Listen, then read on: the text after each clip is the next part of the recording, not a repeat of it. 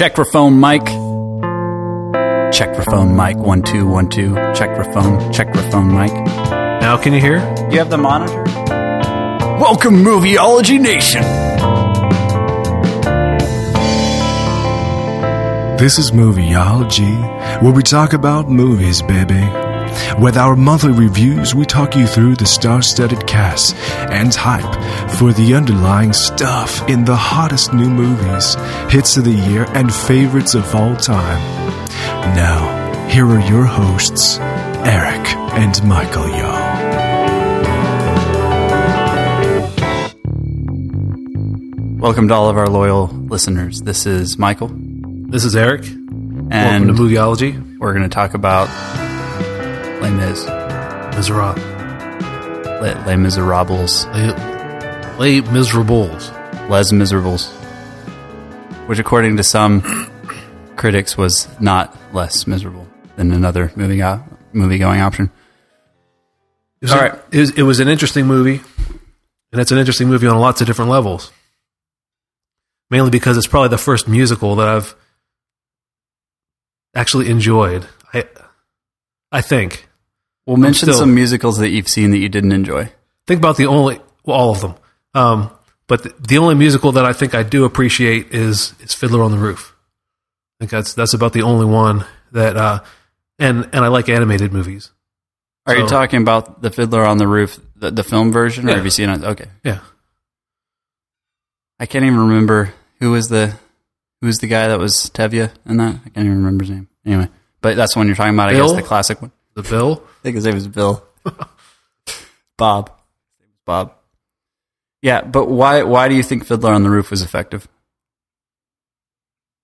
And other musicals weren't.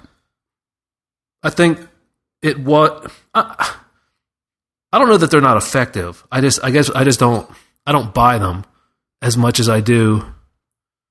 One of the things I appreciated about about Les Mis is that it stuck to the musical. It it didn't, and this is one things that or one of the things that the that the critics bring up, especially those that didn't like the movie, is that it's it's all singing there's there's probably 50 words, 50 spoken words in the whole movie. I mean, other than that, it is all singing. And they're all very short. They're like, no. Right, right. Yeah, the instances where there is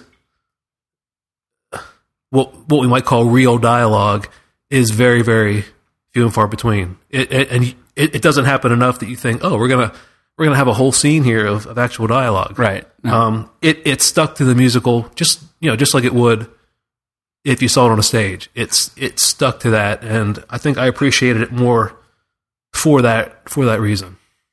And they even did some things as far as the filming was concerned in order to increase that likeness.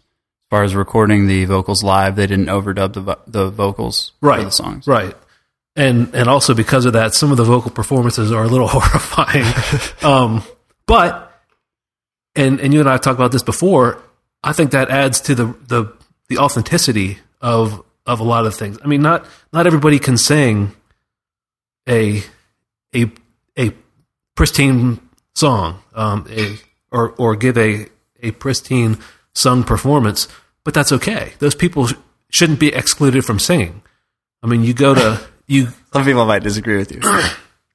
and and I would disagree with me when when I'm when I'm subjected to it. But um, but at the same time, when you go when you go to church and you sing, I mean, you're surrounded by people that shouldn't be singing. Yes. But yet, but yet, the whole the whole is a isn't it's a it's a good experience when when when all those voices are brought together somehow through all that cacophony of sounds something beautiful emerges or should Yeah. So, but there were definitely some performances, and I mean, really, this movie they they were, I think, balancing between balancing between sorry, uh, balancing between two issues that you had on one side of it the uh, necessity for a good acting performance, and then on the other side of it you had the necessity for a good singing performance. Right. When you're on stage, there's you don't have close ups. You, you have distance away from the faces and such like that. So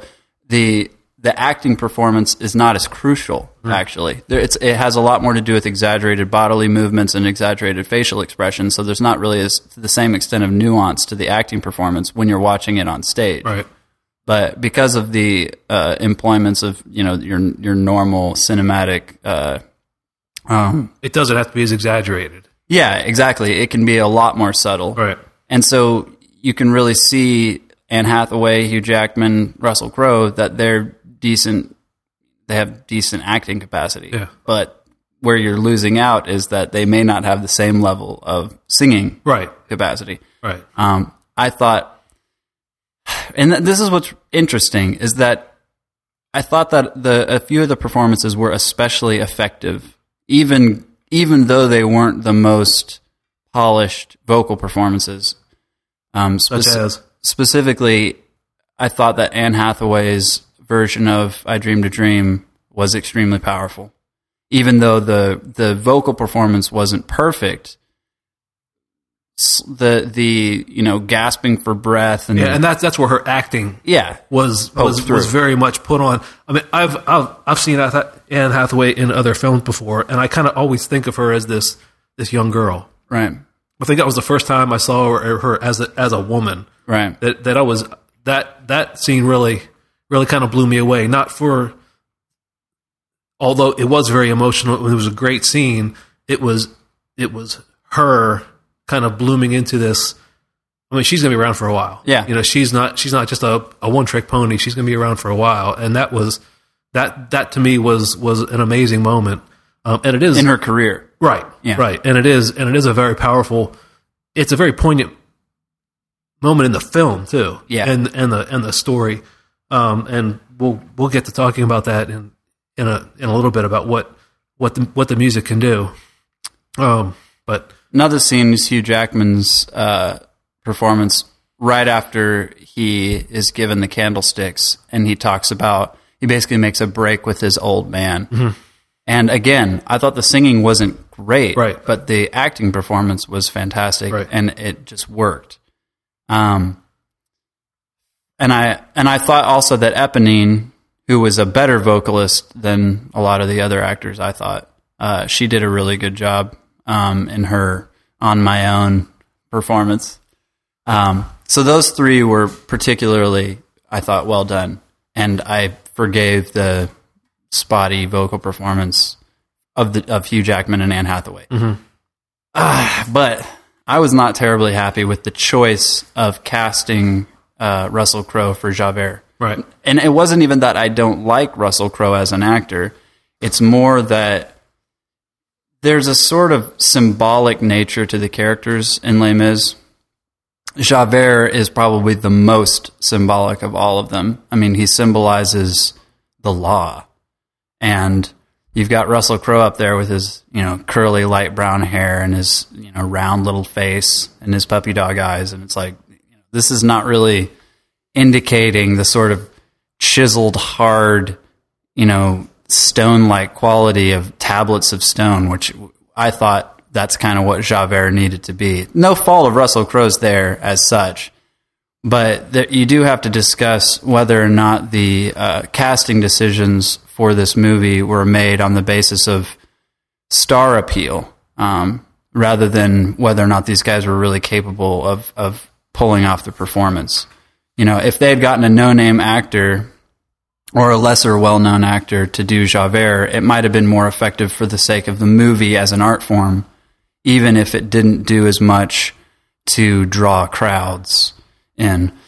Um, Yeah, that one of the one of the negative reviews that that uh what it and a lot of the negative reviews are actually quite humorous. Yeah, um, because definitely. because it, they they they bring up a lot of the true aspects of of the movie. Um, but this is this is one of the better ones.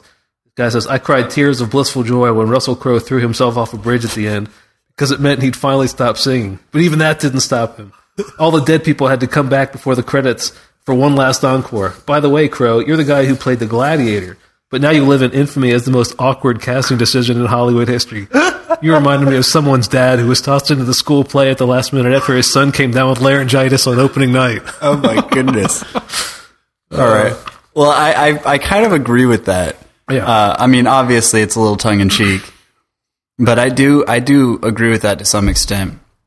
And um, I, I think it would have been possible to find good actors who were also good singers that could have basically balanced out both needs for the film. But I think you would have had to look outside of Hollywood. Probably. Yeah. And and I don't know that you would have been able to even look in Broadway.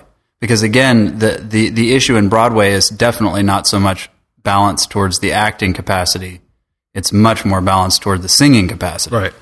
Um, and for that, for the very good reason that most of the people who are seeing you are, are at least 30 feet away, you know? So it's like, you know, your, your acting performance is not necessarily as critical. Um, again, I've seen Les Mis, uh, at the Fox. I saw it, you know, performed. And I, I, I think that the performance that I saw, at least it was a good performance. And I liked it more, uh, in a lot of ways than I liked the movie overall.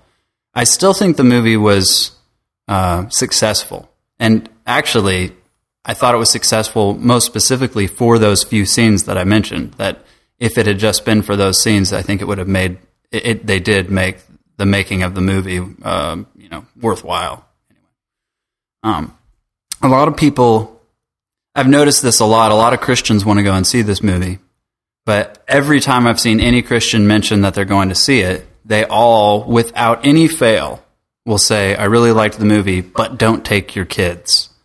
Right? Like all of them mention that there are these more, uh, um, or less than seemly scenes, you know, of prostitution or, Well, Christianity Today called it the most redeeming film of of 2012. Hmm. Um, so I mean, it it does, and in order to show redemption, you also have to show the depravity. well, in order to do it well, believably. I guess that's what you mean. Right. Um, well, they talk about that. Why? why do you have to show well because i mean redemption is valueless without the true depth of the curse i mean if you don't understand if you don't have any understanding at all of what it is you're being saved from then the salvation message doesn't really work you know? It's like so some bad stuff happened and then you were saved. And it's like the the first question is always well saved From from, what? what? What what you know what happened that that made it necessary for me to need salvation? And i i, I guess in movie making in general you kind of see uh, in christian films that there is a severe lack of exposition of the true nature of the fall and the true nature of sin for obvious reasons um, because people are like ooh curse words or you know violence or any of these other things. These are these are bad and we shouldn't show them. So they just kind of skate over those issues. Easily quantifiable stuff. right. Yeah the super kind of i guess the, the more superficial aspects of you know what gets you the pg-13 or the r rating that kind of stuff. But then on the other side you have the hollywood big names like tarantino who came up pretty um, majorly recently because he totally blew up in an interview or uh, the movie by posted something about it. It was pretty hilarious. But um, he was uh, he's on the other side. You know, you have you you do have sort of a fantasy wish fulfillment as far as resolution is concerned, but you definitely don't have anything in terms of a solution or a redemption or salvation. It seems on his side that he almost glorifies and overexposes and even stylizes Right. To the, yeah, to the level of being cartoonish almost. Right. Yeah, violence and mm-hmm. gore and and you know all this kind of stuff, and but doesn't offer the other side. Right. And so these are the, kind of the lackings on both sides of the film world. You've got the Christian films that really don't show the problem well enough for the solution to be satisfying. And then on the other side, you've got a well established problem, but then a completely unsatisfying solution. I mean, if, the, if, if a solution is even offered, it's almost always hollow. I mean, so hollow. More blood. Right, exactly. More blood, and and so like you know you have Inglourious Basterds or any other Tarantino film where the where the solution is like how satisfying would it be if Hitler ended up being in a you know in a box at a theater and just got shot up by machine guns? Yeah, Yeah. you know, and like everybody's like, yeah, that's what I want to see. Right. You know, I don't want Hitler offing himself privately in some bunker. Like I want him in public in a movie theater just getting shot up. Like Yeah, that and would be not, sick. not just shot, but like sawed in half Yeah, by exactly. machine gun bullets. Right, right. like grotesque- obliterated. Yeah. You know, and, and so uh, in neither of those, I think, really work. And I thought that's where Les Mis took a step in the right direction. It did expose uh, the issues, the problems, the the difficulties, the doubts, the struggles, but it also did point to the uh, redemption, the, the the biblical solution. You do have scenes like Master of the House, where Sacha Baron Cohen and Helena Bonham Carter. Um, who, who who both do a great job. they do. They do a fantastic job. But that's that's one of those scenes where it does make sin kind of comical. right. Right. So you might see a scene like that and say, well, they're they are not glorifying sin, but definitely playing it up for its entertainment value. Um, and, But and- that is what they do. Yeah. They sell sin. yeah, They profit from sin. Right, but then you have to ask the question: Is the movie doing that in that moment? Which it kind of feels like it is. Like you need a little comedic relief, you need a little lightness, Right. So you throw in these uh, the way they played that character. It was it was gross, but it was comical. You know, so it was stylized.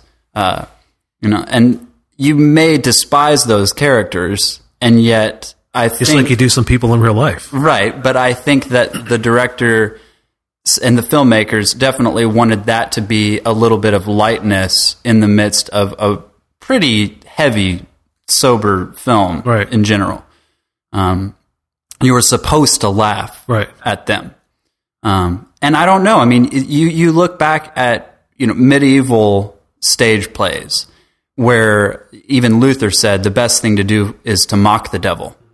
Right. So there is some element where you could say, well, there's value in making fun of sin, but I guess there's a difference between mocking the sinful and making light of sin Yeah. you know and i don't know that the film was was really attempting to mock sin it seemed more like here's some comedic relief like Well, yeah. it, it, also seems to do it in, a, in an offhanded way, though, because I mean that's not the what's what's their name the the uh, the the couple. I what's their name in the film Yeah, oh i don't know um, something something yeah, the something somethings. Um, but they they figure in prominently throughout the rest of the film. That Right. you, you get introduced to them there because they're they have they have uh, Cosette in their in their possession. They're they're using her as a house slave essentially, and that's when Jean Valjean first comes in contact with them. But they figure prominently into the even even to the point at the end where where he's where he's dragging Marius through the through the sewers. right That guy shows up again. still Um, the Thenardiers, yeah. If, if that's how if that's how you say that in French. Um, i only know one french word croissant um, whatever but it, it figures. Um, I think because they're they're so consumed with with making money, how, however that's possible, pickpocketing, ripping people off, whatever. That throughout the rest of the film, that's all they're able to do. yeah That's even even to the point where they show up at the wedding of of Cosette and Right. and Marius and they get kicked out. You know, it's it's like this is all we have.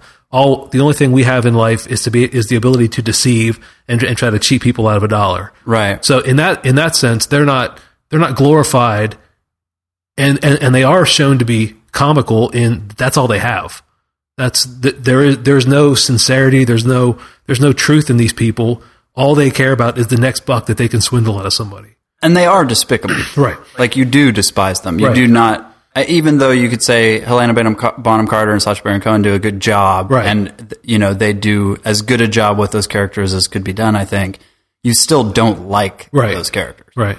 Um, but here's the thing too. I think they were a necessary foil because it brings up this question of what Fantine did to get money, which was wrong.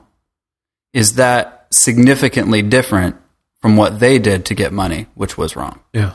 Like if they were, if you consider them both being in a desperate position, Right. the movie does set up a distinction between the moral content, you know, of Fantine's actions, Right. and the because she's doing it for Cosette. and because she's doing it like almost like she's forced into that position, Right. Where they they seem to be doing it willingly.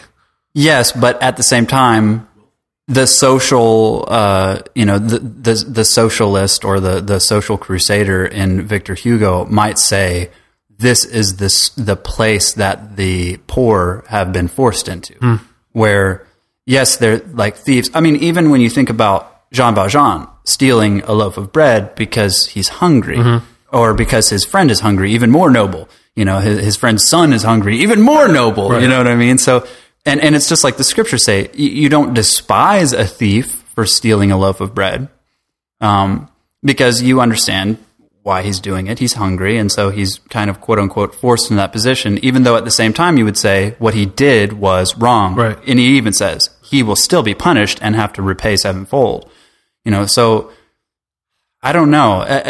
Do you think that the movie, and this may be one of those issues where the movie, where the movie and and movies like it, is it manipulating your emotions in order to get you to conclude something about morality that isn't right? Yes, I think it is, and I think this is this is example. You you brought it up earlier that um, in in a lot of ways, Javert exemplifies the law, and Valjean exemplifies grace in a very simplified way. Right.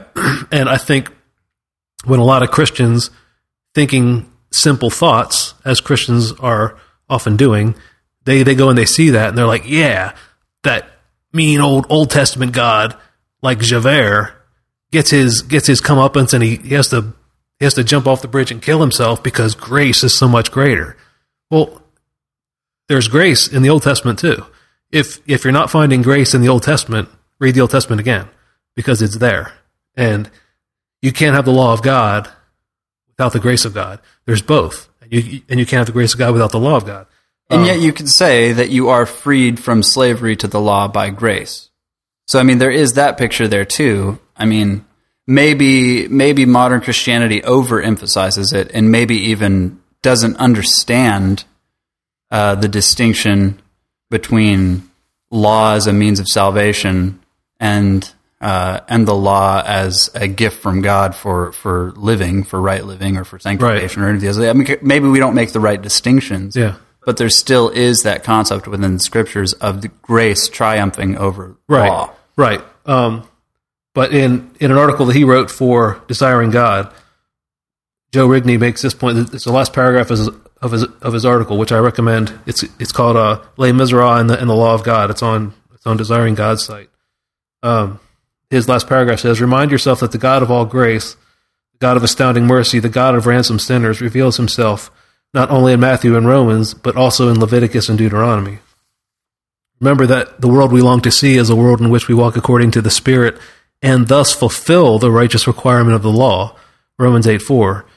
Remember that it would most likely be Valjean, not Javert, who would echo David's song in Psalm 119, Oh, how I love your law. I, I think that's an excellent point. Yeah. That it's it's kind of a and this and this may have to do with um with you know 18th or uh, 19th century German higher criticism It's the law. and uh, it, uh, the law is coming. We, we don't have much time. Um, uh, with with higher criticism, making these these distinctions between the God of the Old Testament, the God and and and, and the graceful God of the New Testament, and maybe Hugo's buying into those things and making this this this kind of caricature. You know, Javert as the as the hard, firm um, tyrant of the of the Old Testament, the law, and then you've got Valjean, but but Valjean does the same thing. I mean, he he struggles with the law But but but still exemplifies grace through it all while trying to be lawful at the same time. I mean, he he, he how many times does, does he does he tell Javert, I'll, I'll, I'll be back in three days, or or, or give me two hours, or, or he, he's Right. he's uh, constantly giving him the opportunity to be the law, mm-hmm. and most of the time Javert doesn't doesn't buy it. Right. Like even in those situations where I'm giving you myself fully to you, let me take care of this one thing, and he still he just he just he, he just can't comprehend grace at all. right. But it's also important to understand the film and the the story is largely a parable. It might be a very realistic or or you know complex parable, but as with many parables, one of the things that you know uh, an exegete will tell you is you can't really draw more from a parable than the point that's the main point that is being made in it. You know, like you read one of Jesus's parables, usually there's one main point, and uh, if you try and read too much into it beyond that main point, it starts to to, to break down because that's not the point. Right. You know? Right. And so with with Les Mis, if it's talking about as far as redemption, and it's talking about because in a lot of ways, Javert attempts to be redeemed through the law. Right, exactly. Right. Like he attempts to to place his identity By being as lawful as he possibly can. exactly Right. because and he and he even says there's Like a a little bit of background there that he was born from the low lives, Mm.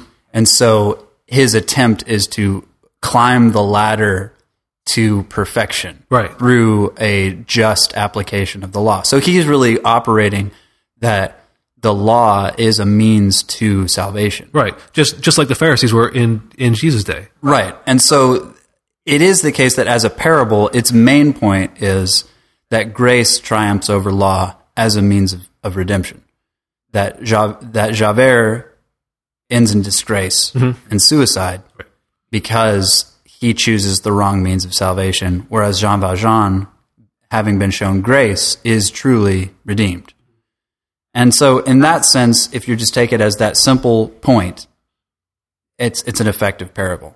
Right. But but you also were asking if if if the movie sets up a a false morality in a sense, and I think it does, It in, does. in that in that regard because it, maybe sets up a over false applies it. It sets up a false law and an unrealistic grace, mm-hmm. as in which which which many Christians do. They they have they have the wrong understanding of the law, so they have a wrong understanding of grace. Right. And and I think that if if anything, if that's what you go into that with, it's only going to be reinforced. Right. And and if and if you're as a non-Christian hearing from Christians, well, well Jesus saved you from your sins. Jesus Jesus did all this and that. It's it's all of grace. Well, that's going to reinforce that too. Right. It's It becomes a lawless you- grace. Right. Which is not Which is- which is not the grace that God gave us. Correct. Because Jesus actually did fulfill every jot and tittle of the law. Right. So, you know, God's grace that he gave to us was a purchased grace. Right. It's not a lawless one. Right. It, it was based on, on Christ's complete fulfillment of God's entire law.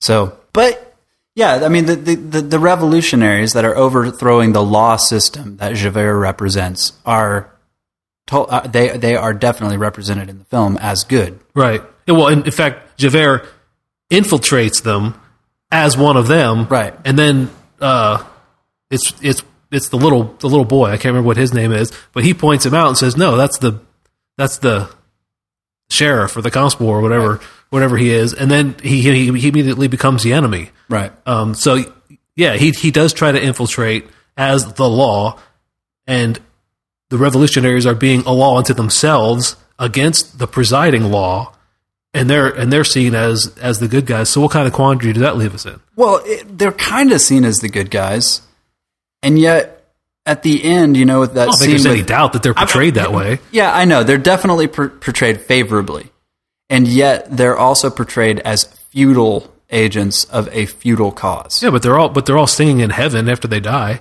in the waving the "Viva la France" flag, flag and and so I mean what that is a that is a redemption by works there. Right. But see, that's where you get into Victor Hugo's particular brand of Christianity, which a lot of people, because they're so desperate to mm-hmm. find a film with any kind of Christian idea in it, they're kind of maybe swallowing Victor Hugo's perspective, hook, line, and sinker a little bit. Right, which he well, which he toward the end of his life he, he claimed himself to be a free thinker, Right. and his his uh, his obituary or, or his will it was very very short. But one of the things he wrote in there was "I believe in God," mm-hmm. but yet he didn't he didn't want any kind of Christian symbology or anything at his funeral or or his children's funerals. Right. Because there's a higher law. Right, See, that's the thing is the, the he didn't want the religion of God. Right. he wanted the God. Well, no, and, and even then, like the priest is not an agent of the church. He's an agent of the grace of God, which Sure. is on some kind of higher level than the institutions of men. So, in some ways, Javert does not represent the French law as much as he does the higher idea of law. Uh, J- uh, you know, Jean Valjean is is not operating according to the law of the land. He's operating according to a higher ideal Right. law Right. that that he has access to as a quote unquote good man. Right. And how does that happen? Well, what happened was the constructs and and uh, tyrannies of the civilizational structures that had held Jean Valjean in and driven him toward um, uh, Law breaking. law Yeah. breaking, have been removed, purged, right? And so now he's able to access the higher law that is where? Where is this higher law? Is it outside of himself? No, it's Right. in him. Right. The higher law that he's seeking is actually. That's exactly what. Romans 6 says. When the curse of the law has been removed, obeying the law becomes a, a joy. Mm-hmm. It, it's, it's, it's totally, totally un, unhuman like to think that. That, okay, now that the, now that the curse of the law has been removed, great. Now I can go do whatever I want because of the grace of God. No. No. Now obeying the law becomes a joy. and yet it's still where does the law of God come from? You know, it's still you you do go to God, you go to the scriptures to find it. Right. It's not that you're saved so that you can get in touch with your goodness, Right. so that you can finally follow the ideal goodness that's within you. Right.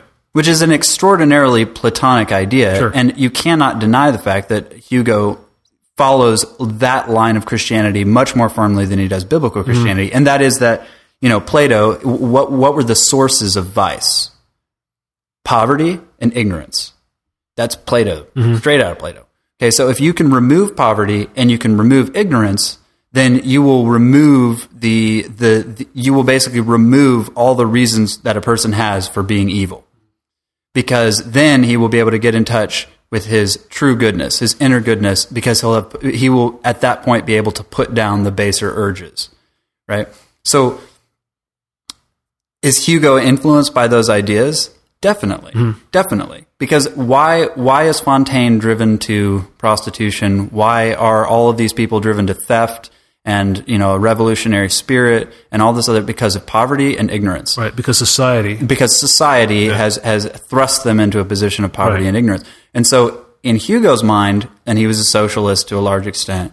He's he he he was of the belief that you know if if you were able to uh, be a compassionate state and feed the people, right, and give them education, that you would then create a moral society.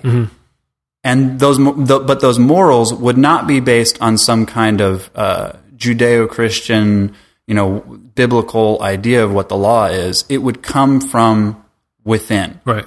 the ideal natural law that is written on the hearts of men according to hugo and is only uh, obscured by the vice created by ignorance and poverty Right. so remove ignorance and poverty, you remove the vice, and therefore people finally are able to get in touch with their tr- with their inner truth. Right.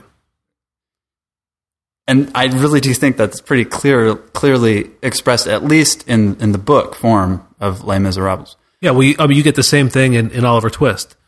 You get the same thing in a really in a a, a Christmas Carol. I mean, it, you get this a lot in, in these these these 19th century works that this industrialized um, society has has just turned everybody into a, another cog in the wheel. Mm-hmm. You know, and it's and it and it's it's the man. It's the it's it's the guy with the dollar, the guy that owns the factory that calls the shots, and everybody else is this hapless victim. Right. When they're when they're all really willing victims.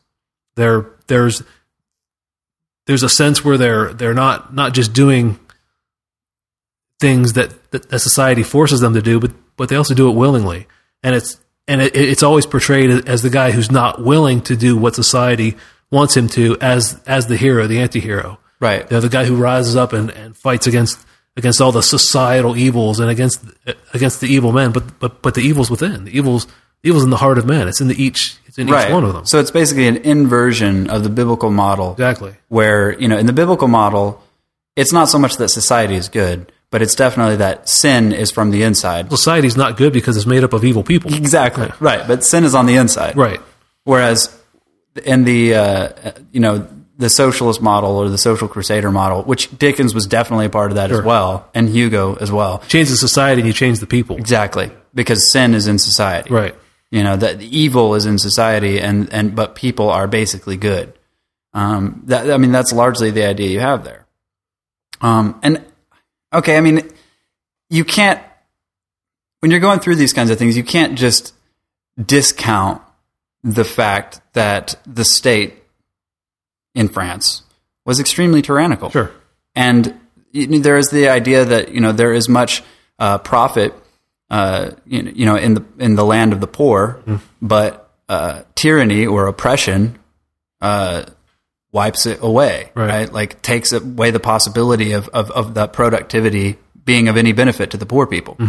You know, so there is the case that you have this oppression and this tyranny from the French state at that time, and in a lot of different states around that time, and from you know the the the peop, the factory owners. Some of them were decent human beings, Right. Who treated their uh, factory workers well, Like Valjean. like Valjean. Yeah. Uh, Some of them were not. Some of them treated their factory workers very poorly, and you know were interested exclusively in the bottom line. right. And so, definitely, these social crusaders were fighting against things that were, in fact, bad things. Right. It's just their solution for it wasn't really, as we can see, the right solution. Right. Because even after you give, uh, you know, like just look at the Russian system, how that developed. It was the same basic thing. You know, you have like Tolstoy, who I would consider on the same level of as a Hugo and a Dickens. He was just the Russian version um, who Uh, his ideas got a lot of traction in Russia, and so finally the the the poor oppressed you know proletariat worker people you know rose up and you know took possession of the factories and took possession of the government for themselves. And then what happened? The evil within came out, Exactly. and exactly the same thing or worse happened. Right. You know that that the tyranny of the of the Soviet system was as bad or worse, actually, in many ways, than the tyranny of the imperial system that preceded it. Right. Yeah. So some some animals more equal than others. right, exactly, right. Yeah, Animal Farm. Right, and so I, I think they didn't necessarily though, and you got to at least tip your hat to them and say I'm sorry, but they didn't have the uh, they didn't have the view that we have. Like we've seen Soviet Russia, we, we, we've we've seen how it happened. Yeah. you know we've seen uh, communist China, we've seen North Korea, we've seen North Vietnam, we've seen all these things where where people with similar ideas to Hugo tried to put put those things in place, and uh, it does not work. Right. And it does not work because of the fundamental flaw in it, which is that people aren't actually intrinsically good. Right. That's the main problem. Because it is the case that socialism and communism would would work if people were good. Right. It doesn't take that that that main point into into, Right. into consideration that man is the problem, Right. not not not social constructs, not not, Right. not society. Man, But, but each individual Right. in his heart is selfish. yeah. And, and and he and you can't get rid of that selfishness even by feeding him or educating him. Right. In fact, you sometimes make a greater monster Right. uh, through education and and uh, through goods. So I mean, I mean, look at the United States. Sorry, um, but yeah, the, there. So so there's that flaw there, and I definitely think it's in the movie. Um, it's definitely in the story, and and I, I think it needs to be taken into account. And I, at the same time, while I can say as the main point of the parable is a valid one, there are a lot of uh, implications to the, the arguments that are being presented in Les Miserables that um, that are flawed. and That you can't just receive it altogether as a one hundred percent, you know, Christian film Right. worthy of like you know absolute veneration or whatever. Well, I, I found it interesting today. I read um, that Hugo's oldest daughter. I don't, I don't remember her name, but it was his. That was his. That was his favorite child. His, his oldest daughter. And She drowned at the age of nineteen in the Seine River. Hmm. What does What does Javert do? Throws himself into the Seine River. yeah, So I mean, I I think there's there's personal experience there with with um with Hugo writing that into the story specifically, almost kind of like exercising his own demons. You know, throwing the law, throwing the throwing the the the the epitome of this this oppressive law into the Seine, just like his just like his his beloved daughter was taken away from him by the same by the same river. So I thought, I thought that was kind of interesting. I mean, I I don't know that the, that it's stated anywhere that that's exactly what he was doing, but but I think there's there's probably some some decent evidence that that, that influenced with the way he wrote that. Right. Well, did you feel for Javert? I mean, in the movie, did you did you understand where he was coming from? Did you, did you feel like, oh man, I feel so bad for the guy? No, no, I, I completely agreed with with, with what with what this with what this guy said that, that that he threw himself off a bridge, but it that he, because it meant he finally stopped singing. But even that didn't stop him because he because he comes back at the end, and he comes back with all the revolutionaries swinging the flag at the end. Right. You know, so it, it is it is kind of a bizarre message. Like, well, what are you exactly trying to say? Right. Um, Well, what- even what- if it's a hangover, the question is, what does it mean? right?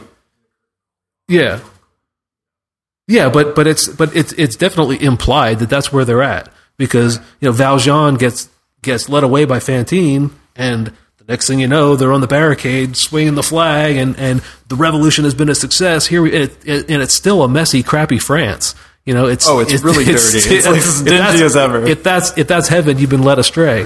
Um, but but it's but it's just not. It, it is a very universalist message. Yeah. So, like what okay you've got you've you've got Javert here and maybe what happened is as he was falling off the bridge he exercised his demons real quickly and and and came to an understanding of grace splat you know Or maybe even his suicide was supposedly his rejection of his old path. yeah yeah But I mean, that is a very it's lame yeah. Yeah. Thank you. That's totally not cool. yeah Um, But- I much preferred Geoffrey Rush's performance of Javert. Um, it had the calculation, the meticulousness, the compulsive uh, quality, the just the kind of bodily and verbal ticks that made you think that this is a sort of moral accountant, and he is going to keep track of every jot and tittle. Whereas with Russell Crowe, just because of the drawl of him, just his movements, everything, there's just this fluidity to it. It just did not have that same quality of, you know, hardness and compulsion. Um, yeah it was very much a a, a caricatured performance. It was it was just kind of like we need this this plot device in our story and oh look there he is. You know here here you sing these songs and and be our plot device and and that's and that'll be good enough because Right. the story is really about Valjean. Um but, but without Javert, that story is not as compelling. right. And this is this is one of the things that I don't think I, I brought it up before but I think one of the things that that the musical really allowed to happen um and you you get a sense of it in the in the in the in the film version but it's but it's less overt. When everybody's singing it's it's it's kind of like their thoughts. You know they're they're they're expressing uh, verbally what their what their inner thoughts are. And i think that did a really good job of of making the main character who i view the main character of the whole story as being visible without being visible. And and the main character is god. Everybody in the story is shaking their fist at god for some reason or another. He, Valjean is trying to figure it out as, as he's going through, but I mean, even even Javert in in certain of the songs, he he makes reference to God. Um, so, so God is a very important part, at least in the musical. I don't I don't know how how much he figured in with the narrator in the in the original story, but it makes God present. Because they're not singing to you, they're not singing to the other characters, they're singing to someone that's off screen. And that's God. God's God's there listening to their to their pain, to their um, to their their their inner turmoil, you know, whatever you want to call it. And that that made for me that made that made him way more present than than a than a dramatic presentation does. Like the like the movie with um what was the who was the guy that played Valjean in the in the film Neeson. Liam Neeson, which, which I thought was a great movie Yeah, Um, thought it was good. but I but I think every every every version of Les Mis goes downhill at least to some degree after that first scene with with the priest mm-hmm. when when Valjean comes and, and takes the silver, gets caught and comes back. That that scene for me is is like the money scene Yeah, because because the priest just he had the audacity to say that you gave it to him. Like, well, I did but you forgot. and you forgot the candlesticks and and it, and it, it's just it's just such a it's so counterintuitive even to a christian Yeah. you know like wow that's a powerful scene but man would you do that no probably not yeah, I, yeah, we got the criminal. Yeah, mm-hmm. lock him up. I mean, it's it like comes second nature to the priest to just say, oh yeah, yeah, I gave it to him, and that's that's kind of like Rahab's lie. Yeah. It's it's serving the covenant of God, not the covenant of of of man. It's it's being faithful to God's covenant because he even says, with these candlesticks, I bought back your soul. Right. I bought I for whatever bought you for purpose. I don't even know what it's for, but I'm doing what God called me to do, and I'm buying back your soul. Mm-hmm. I bought you for God. That's powerful. No, it is, and there again, there are the the I dreamed a dream Yeah. scene, uh, and uh, there are tons of scenes in that film that are legitimately extremely well done. I Right. mean, just like, re- and and and it's not even just the film. It's not even just the musical. It's Hugo. Yeah. you know, like back there, wherever you want to say he Right. was. You know, he he. There are some scenes that are extremely powerful. He wrote a and powerful gripping. story. Yeah, definitely. And and that is one of the few that's that's you've got to give him props because this story has been adapted in a lot of Right. different ways and it's hard to kill. Mm-hmm. It's really hard to kill this story.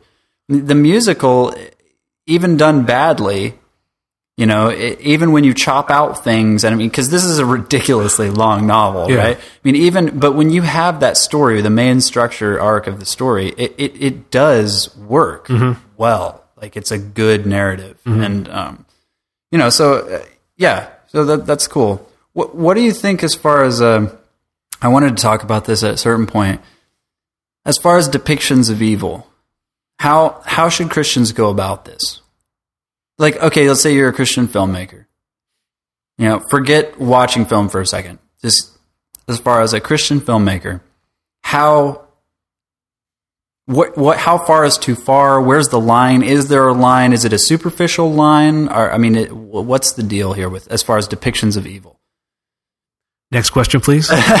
but okay so let i mean let's dig into it a little bit like the scriptures has it, you, you have scenes in Sure. the bible right, that if you were to depict them uh, graphically right. would be As they do when you graphic. read them and you depict them in your mind, Right. you think about them. Right, but like let's say like Ehud, you know, and it, like it talks about how the the refuse of his belly like poured out over the sword as it was plunged into him, Yeah. and he was also on the toilet at the time. so there's like really nothing about that scene that isn't just gross. Right. Right?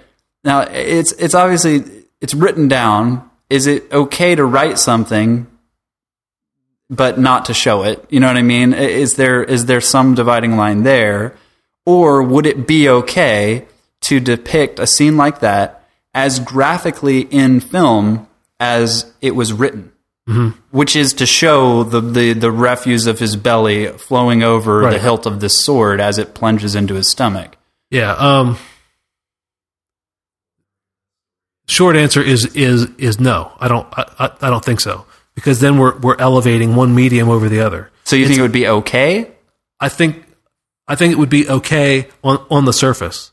Now, how how that looks, and you you put that in the hands of five different directors, it's going to look five different ways. Yeah. Um, I don't. I think we're arbitrarily putting lines where where God didn't didn't put lines. I mean, some things are horrific.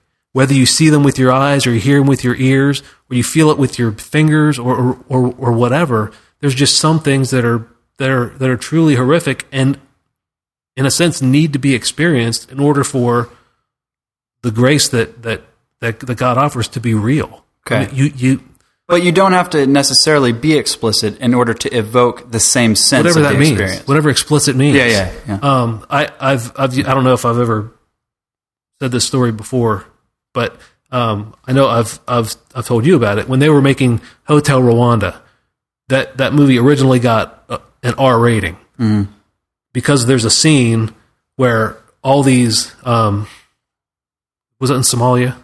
Where, where were they? Uganda, wasn't it? Or Uganda, or Rwanda, or- or, yeah, yeah, Hotel Hotel Rwanda. Rwanda. Oh yeah, I can't believe they it. were edit that out. they were where there th- th- there was this massacre of of, of all these um, uh, peasants essentially, and and they're they're just littered on the street on the on these on these like off off the path roads, and they're driving actually literally over the bodies. They didn't because there was so much fog and there was so much smoke in the air. They didn't know what they were driving over. They hear this sound, and the driver says, "What is that?"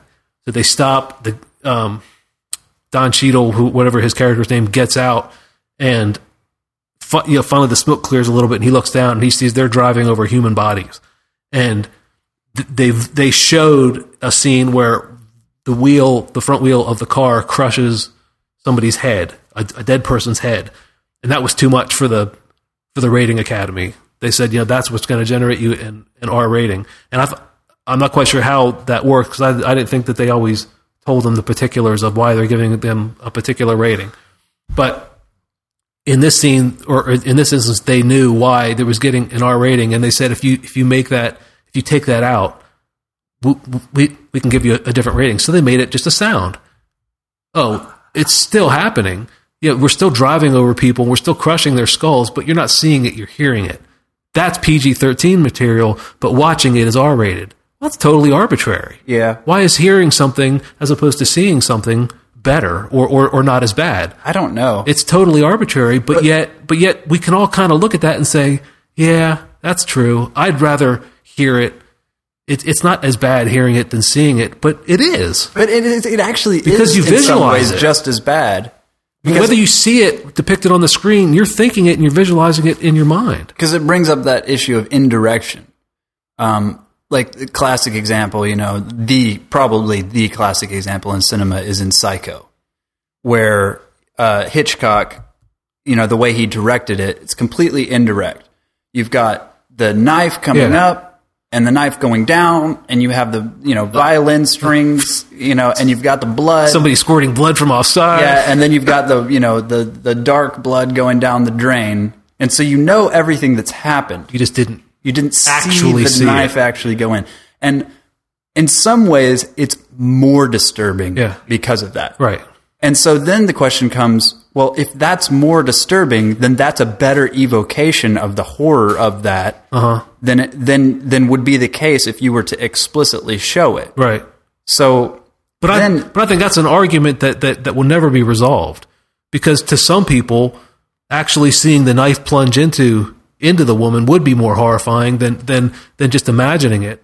It, it it's it's an arbitrary line. okay. It's a it's a subjective line because when- even even if you think that that's actually better, and and what your what your mind is thinking, you I mean you've kind of convinced yourself of of of your own presuppositions that you know Christians that think well there shouldn't be nudity in movies if they go see a movie where there's there's 500 instances of the Lord's name taken in vain but no nudity then that was a that, was- that was okay you know they've convinced themselves of their own standard and and that's what they that's what they weigh everything with So there's sort of like this mixed bag morality. Well, of course. That's very superficial. yeah so But I, for a Christian filmmaker, you do have to take that into account. you do and but i don't think you're ever going to please uh, or else you're going to end up with this super sanitized movie that, that doesn't really say anything. You can try and hint at a bunch of stuff but you have to be a pretty good filmmaker in order to be able to hint in order to be able to make themes subtle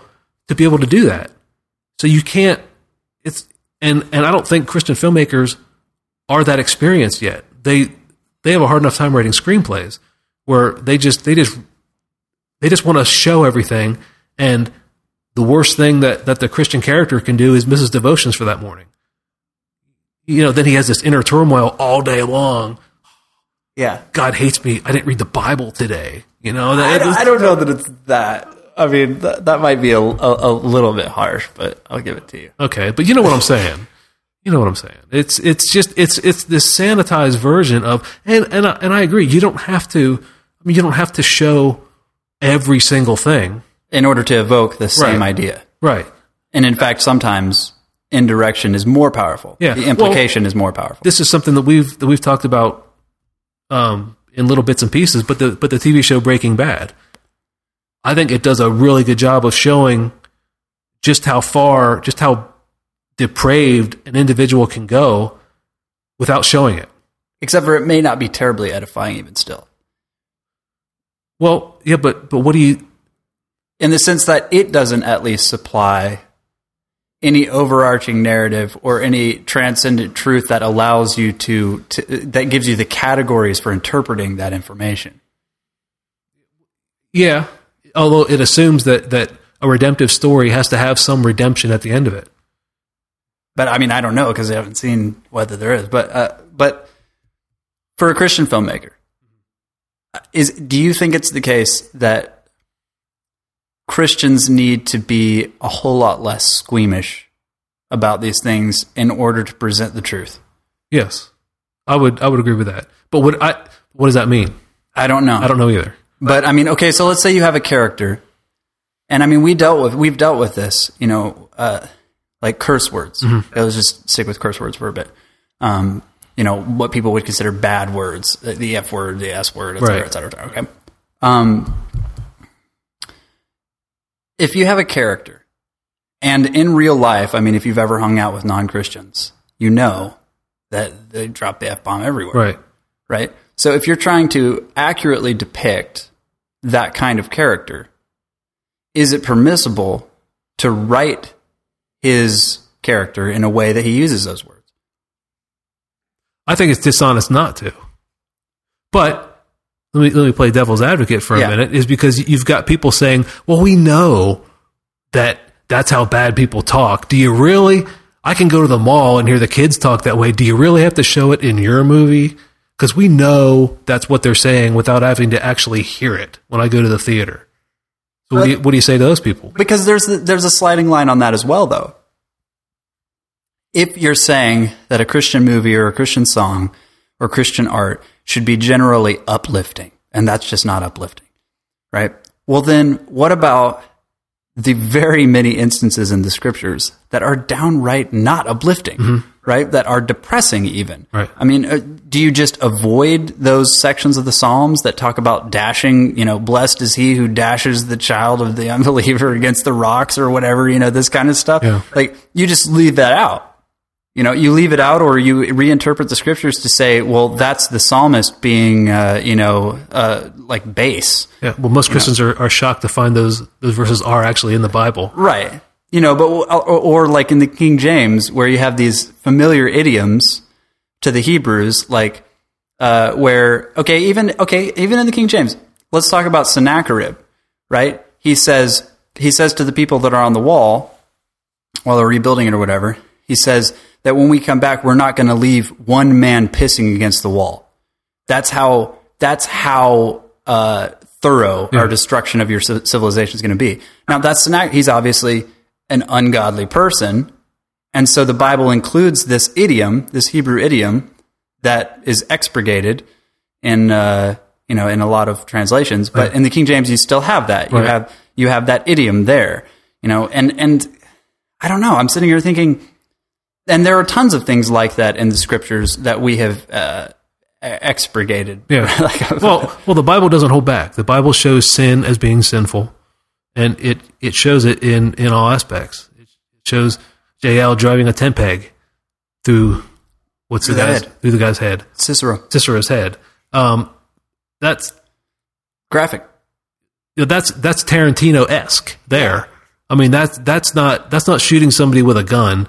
That's straight up direct contact, metal in my hand, plunging it into somebody else's skull, and then using a hammer or a rock and driving it deeper Yeah. so that he's stuck to the ground.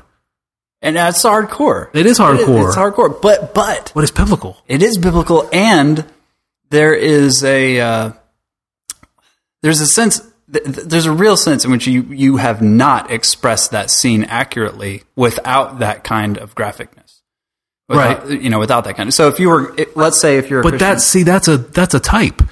That's a type which is ultimately fulfilled in Jesus crushing Satan's head. right. So I mean that that graphic, you know, squeamish thing is exactly what Jesus does to the head of the serpent. He drives a tent peg to be he he crushes it. He he nails it to the ground so it's not moving. Right. I mean, it's the serpent is dead dead. It's not it's not just not just partially dead. He's dead. He's done. I mean, it's Mostly over. dead. Yeah. so I, I mean, you've got that shocking um, shadow in the Old Testament that when when the reality comes, when Jesus does what it was prophesied, what he was prophesied to do, it just it the reality just becomes that much more amazing. And so you've got the the the horrible bloody picture in the back, but the but the bloody picture of Christ crushing the serpent's head becomes glorious Right. because of that. Okay, so I so you're saying, and I would agree with you then that all you Christian filmmakers that are loyal listeners to Movieology, Both of you. all, all two of you, need to go out and uh, with your screenplays, we need we we need that kind of realism, right? I mean, it, we don't have it. Well, don't hear us saying we need more debauched films. No, no, no, no. Not, that's not what I'm saying.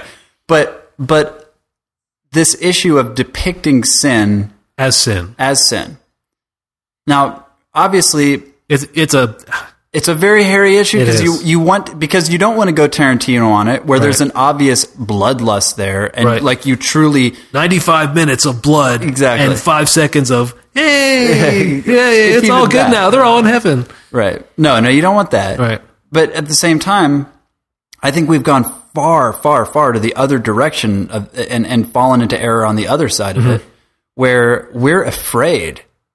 We are afraid to depict sin accurately, and because of that, I mean, let's just talk about. Well, let's talk it on both sides. If you're making a film and you're using it as a way to present the truth to a person who doesn't believe the truth, if you if you don't frame the problem accurately, if you don't frame the distress and the doubt and the struggle and the pain of living an unbelieving life accurately, well, then your gospel message doesn't mean a whole lot. So that's on one side. That's to the unbeliever that's watching watching your films or reading your stories or whatever. And then to the Christian, do you really think that a Christian doesn't go through those doubts, those struggles, the pain? And so even there, it's like if you leave out the framing of the problem, then you lose the possibility of either convicting the unbeliever or of edifying the Christian. Sure. And I think it's a major problem. I And- really do. You end up communicating to no one. Yeah, exactly. No one's benefited. Right. There's nobody that's receiving any benefit from this because you've missed on both sides. Right. And so even if Sherwood were to say, well, we make movies for Christians, our main point is Well, they not. do. Right. But our main point is not to make movies for unbelievers to draw them to Christ, but rather to edify Christians. You still haven't done a very good job of edifying Christians Right. because you haven't dealt with the real issues that as Christians you still deal with, which is that even though Christ is the head of your life, you're still struggling through this mucky, dirty, you know, destructive, painful Platonic worldview, thinking that everything physical is bad. Well, is that is that the cause of it? I, I think it's got a lot to do with it. I think it's got a lot that that that you know in this in this world you're going to sin. You're gonna you're gonna and, and it's all these things. It's it it's the the easy availability of pornography. It's it's uh, curse words in movies. It, it's all these other things that that are that are causing you to be sinful, like uh, wrong. You know you you are sinful because you are a sinner Right.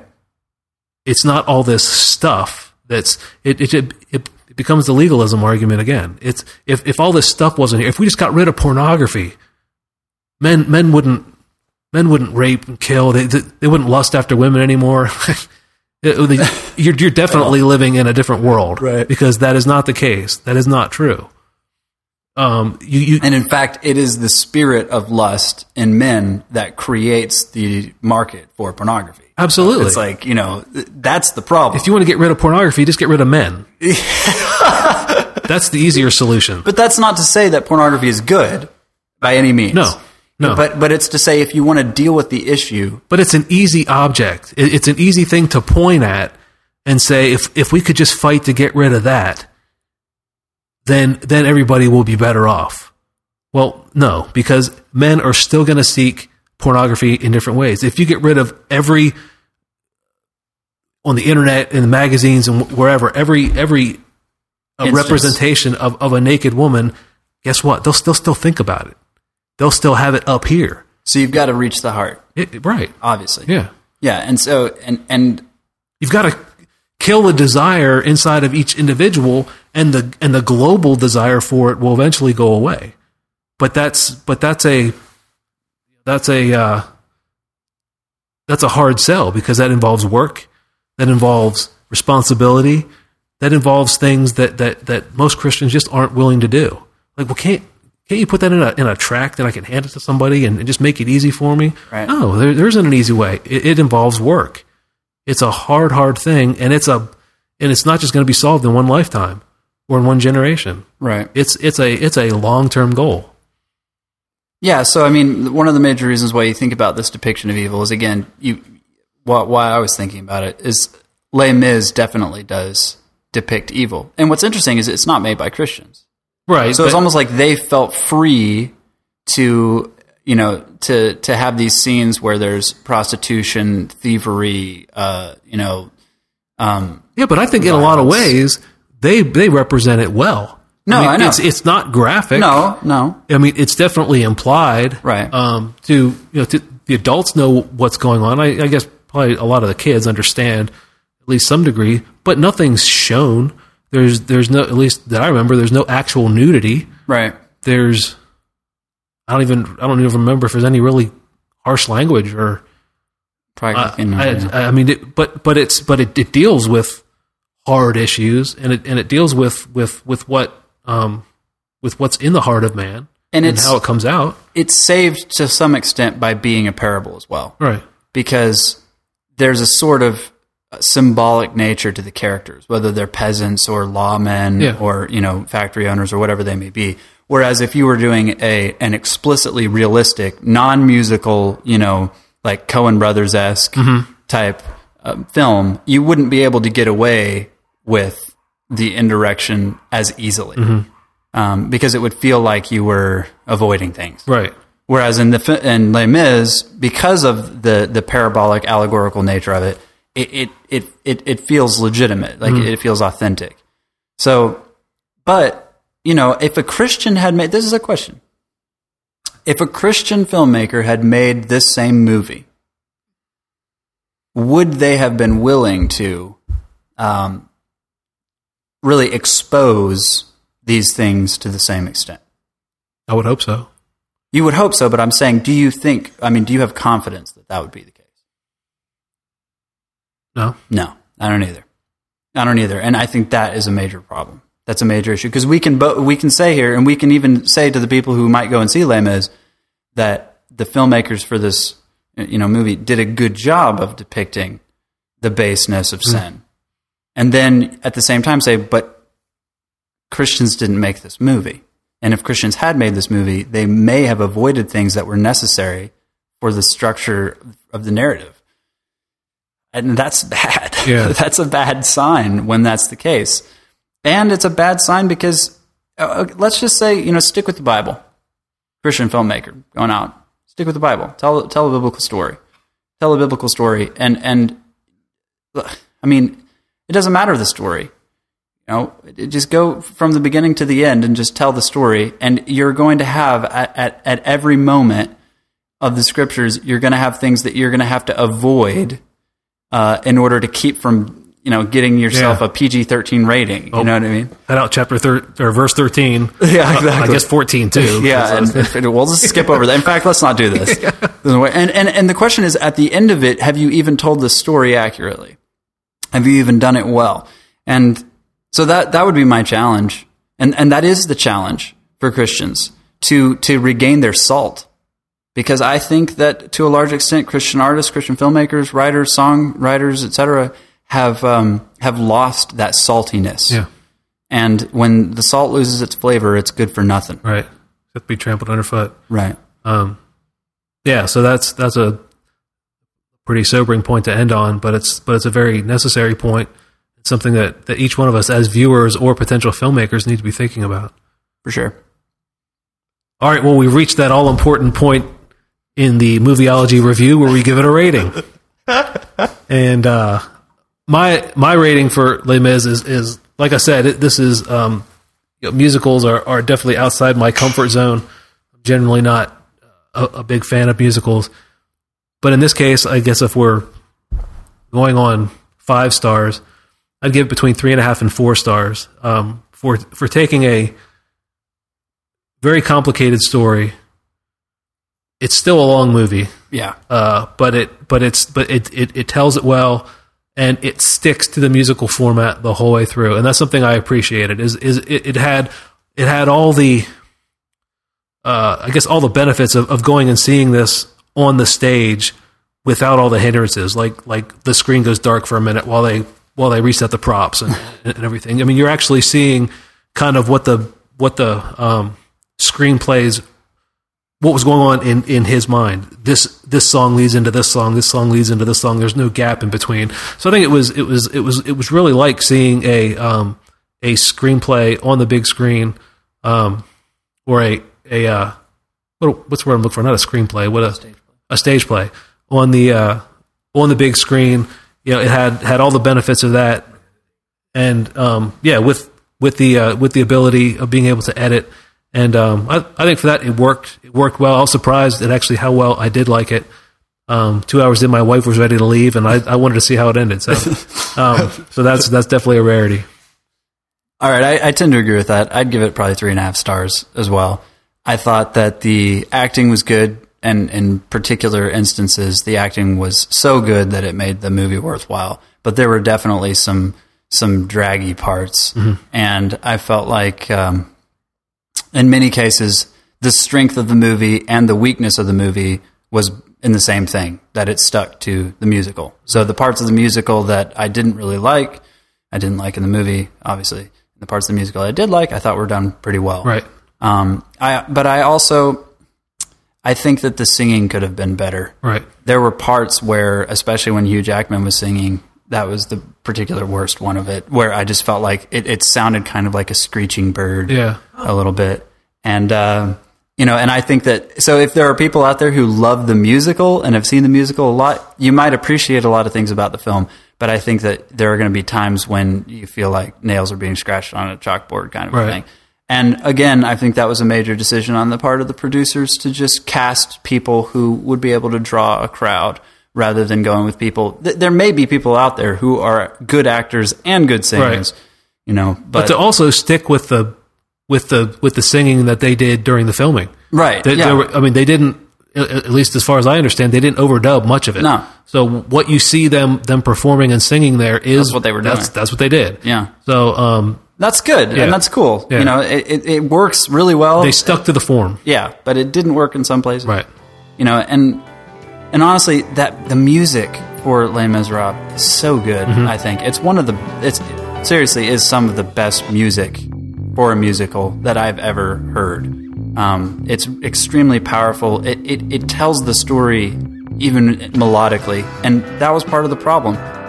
I, I felt like the mel- melodies for s- certain of those songs were slurred because the singers just really weren't Yeah. hitting the notes, and so I was I was missing out on some of the glory and grandeur of, of the music, which I think is really good. So that's a little bit of the weakness, but overall, still, even in spite of all that, I'd still give it three and a half stars. Hey, that's it for this episode of Movieology. We'll see you next month. Thanks for listening.